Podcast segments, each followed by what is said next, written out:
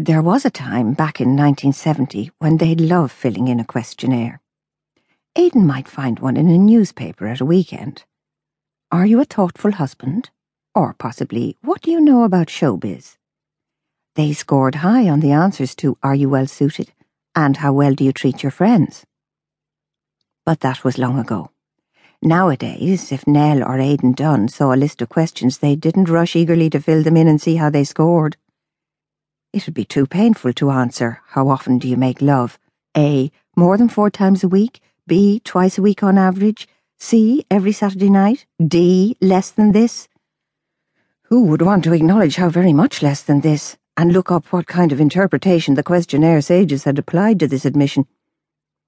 The page would be turned nowadays if either of them saw a survey asking, Are you compatible? And there had been no row, no falling out, Aidan hadn't been unfaithful to Nell, and he assumed she hadn't strayed either. Was it arrogant to assume this?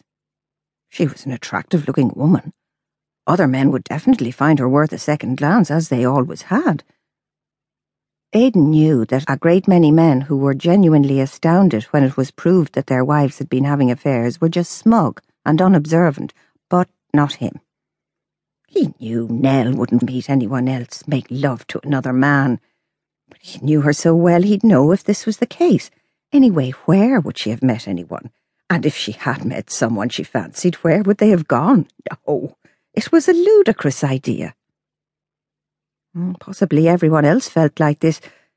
It could well be one of the things they didn't tell you about getting older, like having aches and pains in the backs of your legs after a long walk, like not being able to hear or understand the lyrics of pop songs anymore. Maybe you just drifted apart from the person you'd thought was the centre of the world. It was quite likely that every other man of 48 going on 49 felt the same. All over the world, there could be men who wanted their wives to be eager and excited about everything. It wasn't only about lovemaking, it was about enthusiasm for other things as well.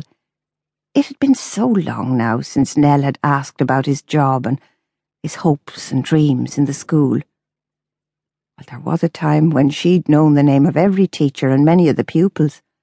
When she'd talk about the large classes and the posts of responsibility and the school excursions and plays about Aidan's projects for the Third World. But now, she hardly knew what was happening.